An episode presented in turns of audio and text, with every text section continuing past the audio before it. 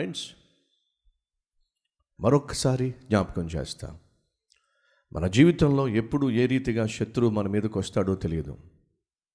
అప్పటి వరకు మనకు లోబడుతున్నట్టుగా కనిపిస్తూ అప్పటి వరకు మనల్ని ప్రేమిస్తున్నట్టుగా కనిపిస్తూ అప్పటి వరకు మనకు స్నేహితులుగా కనిపిస్తూ బంధువులుగా కనిపిస్తూ మంచివారిగా కనిపిస్తూ ఆప్తులుగా కనిపిస్తూ ఆత్మీయులుగా కనిపిస్తూ ఎప్పుడు మనకు శత్రులు అవుతారో ఈ లోకంలో మనకు తెలియదు. ఒకవేళ అటువంటి పరిస్థితి గుండా నువ్వు వెళ్తున్నావేమో. నిన్నటి వరకు బాగున్నారు బ్రదర్ పోయిన వారం వరకు నాతో మాట్లాడారు. మంచివారు అనుకున్నాను మంచి స్నేహితుడు అనుకున్నాను మంచి ఆత్మీయుడు అనుకున్నాను. ఇలా చేస్తాడని అనుకోలేదు. ఈ విధంగా ప్రవర్తిస్తాడని చెప్పి నేను అనుకోలేదు. ఇలా చేస్తుంది అని నేను అనుకోలేదు. మంచి ఉద్యోగమే అనుకున్నాం. ఈ ఉద్యోగంలో మాకు క్షేమం ఉంటుంది అనుకున్నాం భద్రత ఉంటుంది అనుకున్నాం ఈ ఉద్యోగం ద్వారా కుటుంబం పోషించబడుతుంది అనుకుంటున్నాం అనుకున్నాం.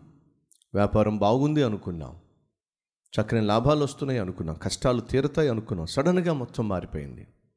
సడన్గా పరిస్థితులు మారిపోయినాయి. సడన్గా ఏమైతే కల్లో కూడా ఊహించలేదో అదే జరిగింది. ఈరోజు ఎవరైనా ఉన్నారా మన మధ్య? అటువంటి పరిస్థితి గుండా వెళ్తున్నవారు సడన్ చేంజెస్ జరిగినాయి. సడన్ మార్పులు వచ్చేసినాయి. అటువంటి సమయంలో ఏం చేయాలి?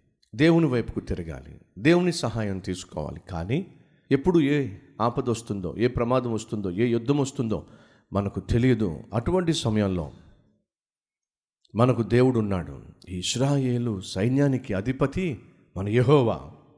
ఈ ఇస్రాయేలును కాపాడువాడు కునుకడు నిద్రపోటు ధైర్యంగా ఉండాలి.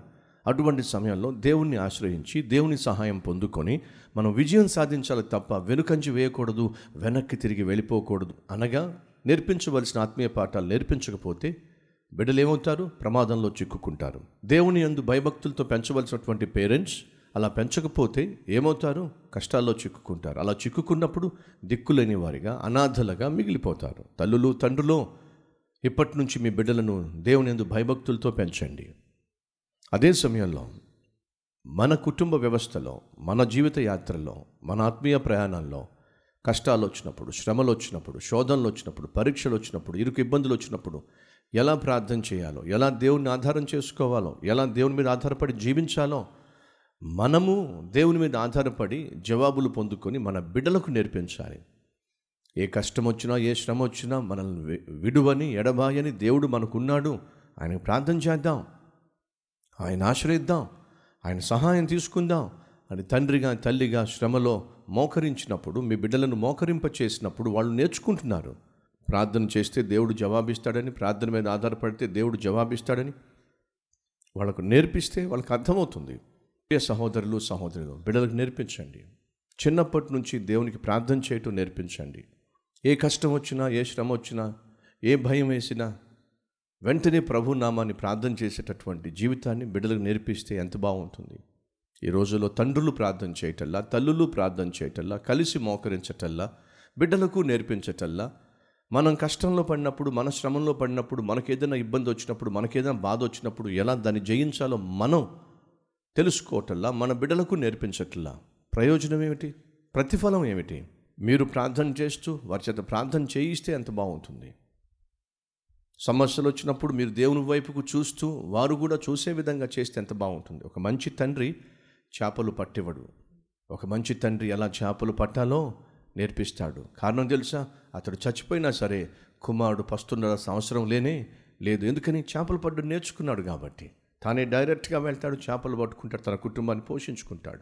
దేవునితో నువ్వు సత్సంబంధం కలిగి ఉన్నట్లయితే ఆయననే నువ్వు ఆశ్రయించినట్లయితే నీ జీవితంలో ఉన్న ప్రతి ప్రశ్నకు జవాబు వస్తుంది.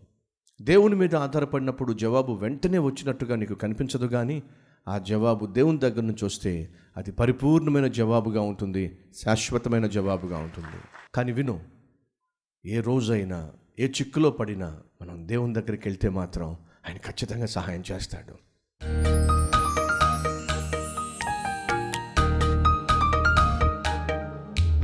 పరిశుద్ధుడు అయిన తండ్రి ఆయన మా బిడ్డలు రాబోయే రోజుల్లో శ్రమలను కష్టాలను వచ్చే పరీక్షలను శోధనలను ఎలా ఎదుర్కోవాలో తెలియక వాళ్ళు చేతగాని వారిగా మిగిలిపోవడానికి వీల్లేదో.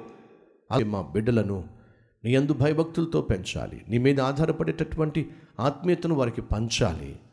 అటు కృప అట్టి బాధ్యతయుతమైన జీవితం మేము జీవించి మా తర్వాత తరం వారికి నాయన నిన్ను పరిచయం చేసి క్రియల్లో కనపరిచి మా తర్వాత తరం వారిని భద్రపరిచే కృప దయచేయమని యేసునామం పేరట వేడుకుంటున్నాం తండ్రి. ఆమెన్.